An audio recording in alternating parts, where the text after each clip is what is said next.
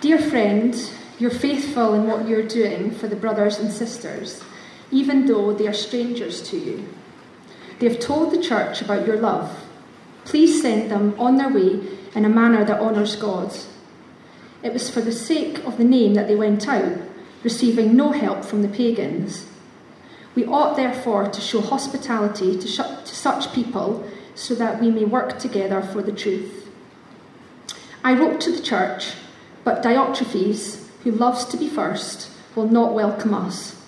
So when I come, I will call attention to what he is doing, spreading malicious nonsense about us. Not satisfied with that, he even refuses to welcome other believers. He also stops those who want to do so and puts them out of the church. Well, without a doubt, the uh, missionary story that has had the greatest impact on my life is that of John G. Paton, the Scottish Presbyterian who took the gospel to the New Hebrides Islands in the middle 1800s. Uh, Paton tells his own startling story of going to the islands and devoting his life uh, to the difficult task of seeing people converted to faith in Jesus and establishing a church there.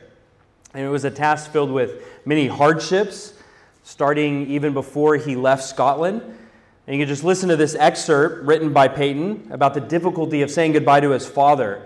And remember, you know, as you listen to this, that this is before Facebook, this is before email, this is before phones, this is before planes. Saying goodbye meant saying goodbye often. Here's what Paton said. He said, My dear father walked with me the first six miles of the way. His counsel and tears and heavenly conversation on that parting journey are fresh in my heart as if it had been but yesterday, and tears are on my cheeks as freely now as then. His tears fell fast when our eyes met each other in looks for which all speech was vain. He grasped my hand firmly for a minute in silence and then solemnly said, God bless you, my son. Your father's God prosper you and keep you from all evil. Unable to say more, his lips kept moving in silent prayer. In tears, we embraced and parted. I ran off as fast as I could, and when about to turn a corner in the road, when he would lose sight of me, I looked back and saw him still standing with head uncovered where I had left him, gazing after me. Waving my hat in goodbye, I was round the corner and out of sight in an instant. But my heart was too full and sore to carry me further, so I darted into the side of the road and wept for a time. Rising up cautiously, I climbed the dike to see if he yet stood where I left him. And just at that moment, I caught a glimpse of him climbing the dike and looking out for me. He did not see me, and after he had gazed eagerly in my direction for a while, he got down, set his face towards home, and began to return, his head still uncovered and his heart, I felt sure, still rising in prayers for me. I watched through blinding tears till his form faded from my gaze. Well, John Paton landed on the island of Tanna in the South Pacific with his new wife Mary in November 1858. Fraught with dangers from the start, the island was filled with cannibals, so you know, tribes who ate people. And three months after they arrived, Mary gave birth to their first son, but both Mary and the son, the baby, soon died from tropical fever. Paton buried his wife and child together, but he had to spend his nights sleeping on the grave just to protect them from the local cannibals. Most of us in this room, we don't, probably none of us in this room, face such extreme challenges. I think all of us will agree that sometimes life can be difficult, even for Christians. And some people might wonder is it really worth going through all the trouble? To continue to honoring the Lord? Is, it, is life worth it? You know, can I keep my belief in God private? Why, why go through all the trouble of obeying the Bible's commands in my daily life and being involved in a church and telling others about Jesus if it's just going to bring hardship and challenges? Well, here's how one person answers those questions. He says there are two basic answers for my, why you might go to all the trouble. Depending on whether you're really a believer, you go through the trouble either for God and His gospel or for yourself. In the first case, real truth and love show themselves as you give yourselves to others. You want everyone around you to know the good news about Jesus. But in the second case, your life is simply a show, fueled by ambition and directed by self interest. We're going to actually see both of these motives show up in 3 John. In the heart of this letter, verses 5 to 10, John presents us with, with two kinds of church members there's Gaius and there's Diotrephes. And these two individuals present us with two patterns for life in the church, two ways of being a church member. And within the church, you often find those who spend their lives for the gospel, and you find those who spend their lives on themselves. Now, note, just here at the beginning of this sermon, both kinds of people are found within the church. Both groups profess to be Christians. And we have an opportunity to examine ourselves this evening to see which kind of church member we're going to be, which kind of church member we are.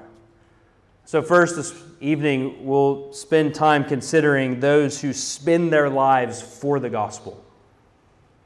And then we'll look at those who spend their lives on themselves. Those are the two angles we're going to look at those who spend their lives for the gospel and those who spend their lives on themselves. Let's look first at those who spend their lives for the gospel. And we can just consider Gaius' example in verses 5 to 7. This is a man who spends his life for the gospel, he lives out his faith. Look at what John says about him in verse 5. He says, You are faithful in what you are doing for the brothers and sisters, even though they are strangers to you. Gaius is faithful in what he does. And, and what is he doing according to these verses? Well, verse 6 they have told the church about your love. See, Gaius loves these strangers that he's encountering. So I want to look at who Gaius loves and why he loves them and, and how he loves them. Hopefully, we'll benefit from that. Who, who does Gaius love in these verses? Well, verse 5 these are strangers, but they are strangers who are brothers and sisters in Christ. They're fellow Christians. And that's all that Gaius needs to know about these strangers in order to practically love them. See, friends, the, the gospel of Jesus turns strangers into family. You know, much of the world is characterized by difference and division. Countries have borders, governments have parties, communities have families and bloodlines. And then there are the haves and the haves nots. There's the rich and the poor. There are different ethnicities. And then there are friends and there are strangers. Sometimes a treaty or a truce can blur dividing lines, and sometimes a friend can become closer than a brother or sister, but only Jesus can make strangers into a family. And regardless of our many differences, we all have at least this one thing in common. We are sinners against the good God who created us, and therefore we are his enemies. And it is this estrangement from him that also causes feuds between us. And yet, in love and grace, God has acted to save us by stepping into the world as a man. Jesus Christ is fully God and fully man. He lived a life without sin and yet died the death that sinners deserve. He died on the cross in order to pay the punishment that our sins deserve. And then he rose from the dead so that now any who turn from their sins and trust in him can become sons and daughters of God. And we who trust in Jesus are forgiven of our sins and we become children of God. But that's not all. We're sons and daughters because God has adopted us as his children. He's created a new family in Jesus Christ so that regardless of what divided us before, he now draws us together as brothers and sisters, sealed by the blood of Jesus. we may not share a physical kinship, but our bond is actually even stronger. We share spiritual brotherhood and sisterhood. And this is what Gaius knows, and so he welcomes these strangers as brothers and sisters in Christ. And why does he love fellow Christians in this way? Well, there's a couple motivations listed in these verses. Look at verse 7. It says it was for the sake of the name that they went out. And the name, of course, here is talking about Jesus. It's the same expression found in Acts chapter 5, verse 41, where the apostles rejoiced because they had count, been counted worthy to suffer disgrace for the name. Gaius loves these brothers and sisters because they had the right motivation, the same motivation that he and all the apostles had. They were moved by the gospel. This motivation is the reason why these brothers and sisters leave the comforts of their home to share Jesus with others. It's why John Paton, we talked about earlier, became a missionary to the New Hebrides Islands. Years before he landed on the island, two other missionaries had gone there first, and they were eaten by cannibals minutes after arriving on the shore. And so it wasn't without good reason that one elderly man, a Mr. Dixon, tried to dissuade Paton from going by saying, You're going to be eaten. You're going to be eaten by cannibals. Listen to Paton's response. said, Mr. Dixon, you are advanced in years now, and you will soon be laid in the grave, there to be eaten by worms. I confess to you that if I can but live and die serving and honoring the Lord Jesus, it will make no difference to me whether I'm eaten by cannibals or by worms. And in the great day, my resurrection body will arise as fair as yours in the likeness of our risen Redeemer. So he went out for the sake of the name. And this gospel is also why the apostles were willing to suffer as they went out proclaiming the gospel. And it's why Gaius was willing to love these brothers and sisters in Christ. You know, we too must be motivated and moved by the gospel. We too must work and love for the sake of the name. As one person says, that which is not for the sake of the gospel can be set aside.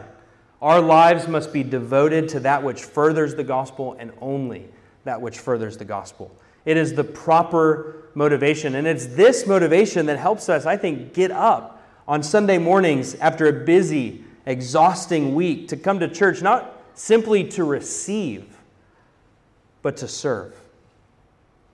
Is that how you think about Sunday mornings?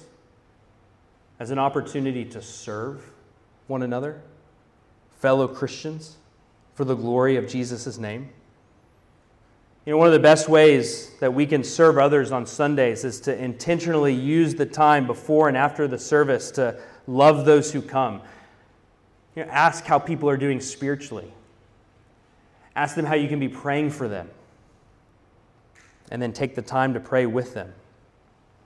Of course, this gospel motivation must carry us on through the rest of the week, too, as we have opportunities to love, serve, and help others, particularly our brothers and sisters in Christ. That's our motivation, the glory of Jesus' name. If you're accustomed to believing that we earn our way into God's favor, or that we earn our way into heaven by good works or making merit, well, the Christian motivation to serve for the sake of Christ may surprise you. See, for Christians, we don't work or serve or do any good thing in order to make merit before God, in order to, to earn favor before God. Instead, we believe that our salvation is found in Jesus alone, who died as payment for our sins. And since he rose from the dead and still lives, we now receive acceptance from God by placing our faith in him. And we serve out of a heart of thankfulness, also that we can show how great of a God He is. this evening, if you find yourself on this endless cycle of trying to earn God's favor, you can actually jump off that cycle and you can simply trust in the Lord, and you will find favor through Christ. Well, John continues with another motivation in verse 8. He says, We, we ought, therefore, to show hospitality to such people so that we may work together for the truth. So, John here gives a, another motivation for loving fellow Christians so that we can be fellow workers, so we may work together for the truth. We saw earlier what John means when he says the truth. This is shorthand for the gospel message that Jesus Christ died for sinners. John sees it as a good thing that Christians work together for this truth. Apparently, more can be done for the truth when we come together than when we're apart.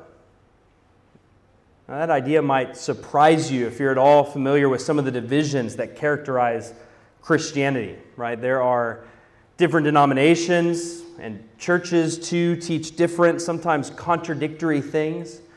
Sadly, sometimes churches even split, and it's not always clear whether they're splitting over matters of truth or matters of personality. And if you spend any time online, you may be tempted to think Christians argue with one another quite a bit. But John's letter reminds us that sometimes Jesus is an object of controversy.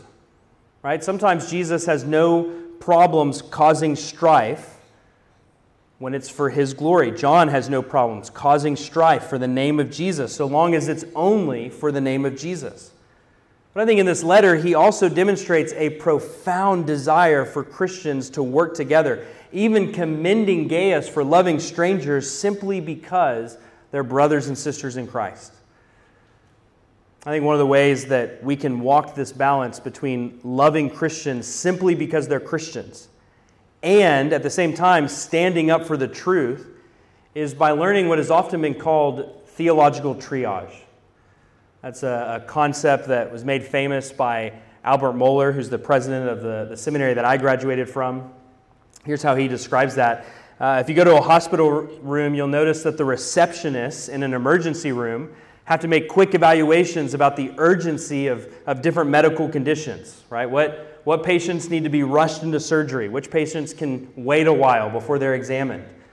Well, this discipline is called triage, and we can apply it to the Christian life all of God's truth is important, but some truth is more critical than others. So, first level doctrine include those matters that are most central and essential to the Christian faith. We can think of those it's doctrine of the Trinity, the full deity and humanity of Jesus, justification by faith, the authority of Scripture, what is and is not sin. You know, if you get these things wrong, you get Jesus wrong, you get the gospel wrong. Denying these doctrines is a denial of Christianity itself.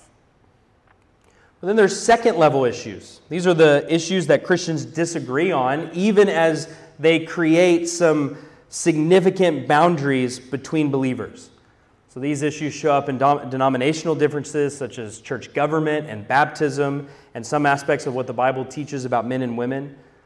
So I know that here at Ambassador, you all baptize only those who are Christians because you believe that the Bible teaches that it's only those who have been born again that are members of the new covenant community. And similarly, you teach that only qualified men can be pastors.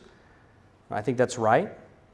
However, while we might divide into different denominations or churches over these second tier issues, and while discussions on these matters may become heated, we must not think that one's position on these issues places somebody outside of Christianity, nor do we think that people are necessarily being unfaithful. We can disagree on these matters and yet maintain fellowship, even sometimes within the same church. Uh, and that, that leads us to third order doctrines. These are, these are those issues that really Christians can, can disagree on uh, without really any significant problem uh, in any way. So, how Christians think about the return of Christ often falls into this category. Now, I bring up theological triage because John commends working together with other Christians for the truth. And I too want to commend Ambassador to work with other Christians, even those that you have significant disagreements with on second and third level issues. As a church, you should uphold your statement of faith because you believe that it summarizes what the Bible teaches. But you should also stand ready to embrace all those who are motivated by Jesus and his gospel as brothers and sisters in Christ, so you may work together for the truth and honor the name of Jesus.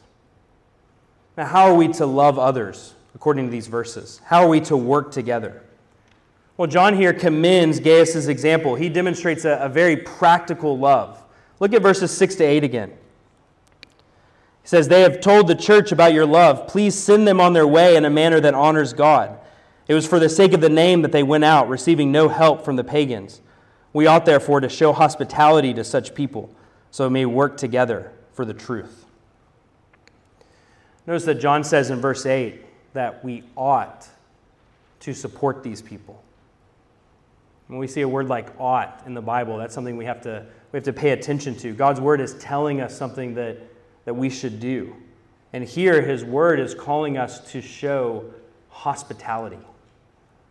Paul says in Romans 12 13, share with the Lord's people who are in need, practice hospitality.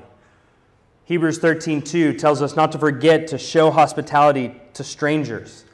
Peter says in 1 Peter 4 9, offer hospitality to one another without grumbling. Why is there this emphasis in the New Testament on hospitality? Well, maybe it's because of what Jesus says in Matthew 10 40 to 42. He says, He who receives you receives me, and he who receives me receives the one who sent me. If anyone gives even a cup of cold water to one of these little ones because he is my disciple, I tell you the truth, he will certainly not lose his reward. In other words, if we love Jesus, we will love his people. We will love other Christians. We will show hospitality to them. Now, the primary application of these verses is to show hospitality and support missionaries when they pass through your church. And I would certainly commend that to you as a practice. But I think a secondary application of these verses is to demonstrate a loving hospitality towards all Christians, towards all those who are motivated by the name of Jesus, towards all who are brothers and sisters in Christ. We ought to support such people, John writes. Now, for you men in particular, husbands, fathers, I want to, I want to talk to you for a second. And I want to particularly encourage you to consider the ought of verse 8. This exhortation to show hospitality, notice, is not simply directed to wives and mothers and women, but to all of us.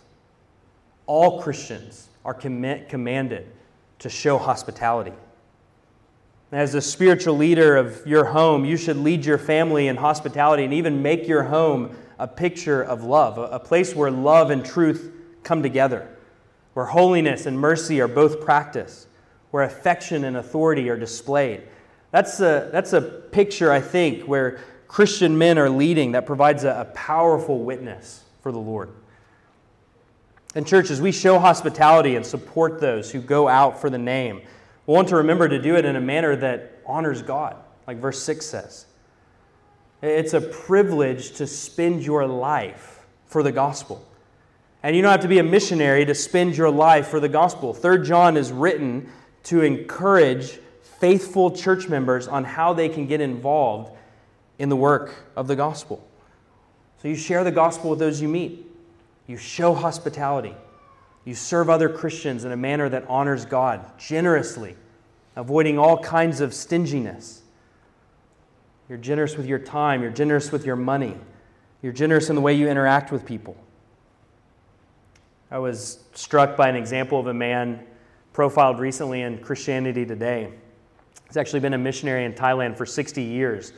And one of his disciples commented about his ability to focus on and invest in each individual that he was talking to. This is what was said about him. He doesn't have any agenda except you.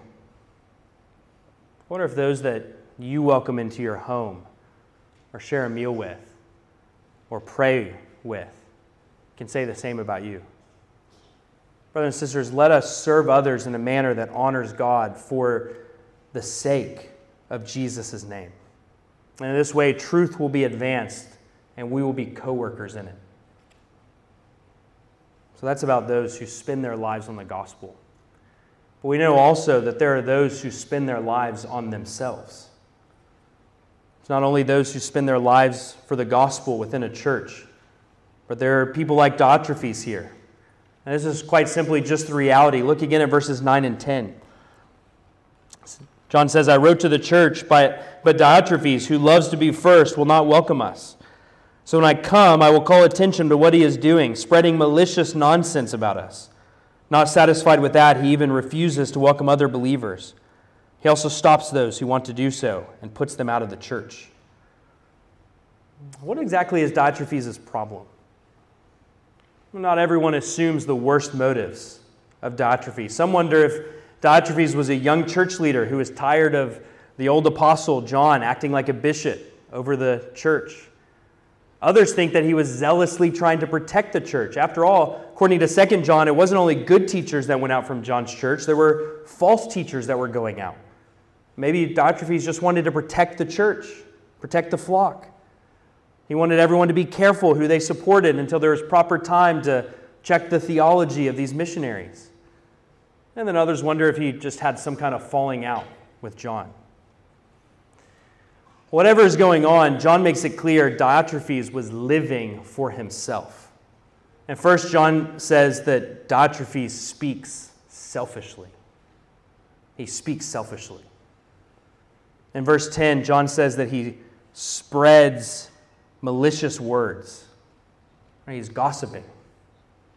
He's doing what Paul warns against in 1 Timothy chapter 5 verse 13. He's talking nonsense and saying things that he ought not to say. He's a busybody. He's filling his spare time making these negative assertions about other saints, and it's slander, and it's wrong. Friends, all of us in this room have a very dangerous weapon, and it's located right on our face. It's our mouth. The mouth has an incredible ability to destroy. And we've heard the proverb sticks and stones may break my bones, but words will never hurt me. And we all know that that is not true. We sometimes allow our mouths to say things, often about other brothers and sisters in Christ, without considering whether it would really be useful for building up. Currently, one of my greatest concerns, at least within my church context, is the way that people are influenced by the Christians that they follow on social media. The talking points that they read on social media become their talking points in life. And in the name of truth and zeal, they take on the online personalities of the online community and they bring it into their own community, even though it's very unlikely that these people online act the same way in their offline community. And the result is that everyone who talks like this Everybody who talks to them walks away torn down rather than built up. Brothers and sisters, remember that, like water rushing out of a dam, once words leave your mouth, you can never scoop them back up. Speak carefully, tweet carefully, post carefully, speak carefully, speak gently as far as you are able, live peaceably with all, especially brothers and sisters in Christ. And do be careful about what you say about other brothers and sisters in Christ. Did you notice that even here, John doesn't call Gaius to confront Diotrephes? Do you see that? He, he doesn't tell Gaius to warn others about him. Now, there may be a time and a place for that, particularly when those first order theology issues are involved. But at least on this matter, John simply says, Look, I'm going to handle this myself when I get there. Well, Diotrephes doesn't just speak selfishly, he also lives self- selfishly. John tells us that this is a man who loves to be first. This selfishness comes out by his refusal to welcome John. He, he rejects the apostles' authority. And he then goes on to reject other true believers as well. And unlike Gaius, who's walking in truth and love, Diotrephes is hostile to those who serve the gospel. Moreover, he even stops those who want to help the gospel workers and he puts them out of the church. It, it seems like he's seems like Diotrephes is exercising a wrong form of church discipline here. I think this just reminds us that there's a very real presence sometimes of hurtful people, even within the church. Sometimes churches make decisions that aren't right. Now, how should we respond when unessential and yet possibly still important decisions are made that are against our own desires? Well, notice that John doesn't tell Gaius to forsake the church. Do you see that? There's this big problem here, but John doesn't tell him to leave. He doesn't even tell Gaius to make a big commotion about it within the congregation or, or go confront Diotrephes himself. It seems that John is the one who has been sinned against, and so John is the one who's going to take initiative in responding. But Gaius, he's to just continue living faithfully for the gospel, even within the church. Maybe the best thing we can do when dealing with difficult situations within the church is to take the advice of someone I read uh, just this last week. He said, I try to concentrate on now and on eternity. I try to forget yesterday, I don't worry about tomorrow, and instead I concentrate on now and eternity. I think that's a perspective that allows us to live in peace at peace in difficult church situations and deal with non essentials with peace and charity. Friends, we need to have such a confidence in God's sovereign control, such a confidence in the end, that we don't become overly preoccupied with problems that it affects our ability to speak and act with grace. You know, sometimes we have to confront problems, and I'm not denying that. But if we find ourselves always and overly concerned with the problems, we will become distracted and hindered from the love and hospitality that God has called us to.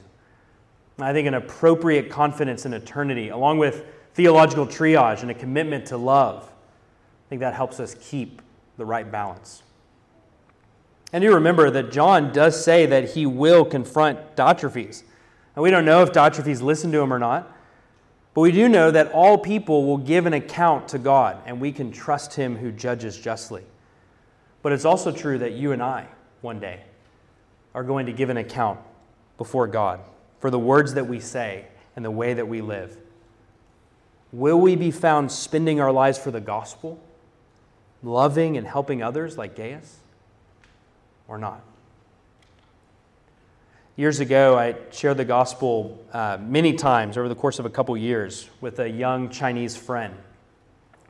And ultimately, what finally helped him come to faith in Jesus was, in his words, seeing over and over again that Christians are people who put Jesus first, others second, and themselves last. I praise God that my friend saw such wonderful examples of Christians in the church who spend their lives for the gospel. But sadly, 3 John reminds us that within the church there are also people like Diotrephes and he reminds us of both the reality and the danger of those who claim to be Christians but who place themselves first. Ultimately, Diotrephes' sin is self centeredness. I thank God that self centeredness is not ultimately the way of Jesus. Because Jesus, though he was God, humbled himself by becoming a man, even a servant, by dying on the cross for sinners like us. And thank God that my friend saw so many Christians who were like Gaius he saw Christians who loved and welcomed and served others with such generosity and grace that it ultimately caused him to turn from his own sin and trust in Jesus. And I believe that it's going to be people like Gaius who spur us on in our own love for Christ and who best help others to turn to Christ in faith. So I pray the Lord will give us many more Gaiuses, more John Patons, and may we in this room spend our lives for the gospel rather than for ourselves and see wonderful fruit come from that. Let's pray. Our Father, we do pray that you would help us in these ways, that you would help us to spend our lives for the gospel. We pray that we would be a loving, hospitable people who are willing to embrace all who trust in Christ, who trust in the true gospel, even as we hold our convictions strongly. Lord, make us a, a hospitable, kind, generous people, we pray. In Jesus' name, amen.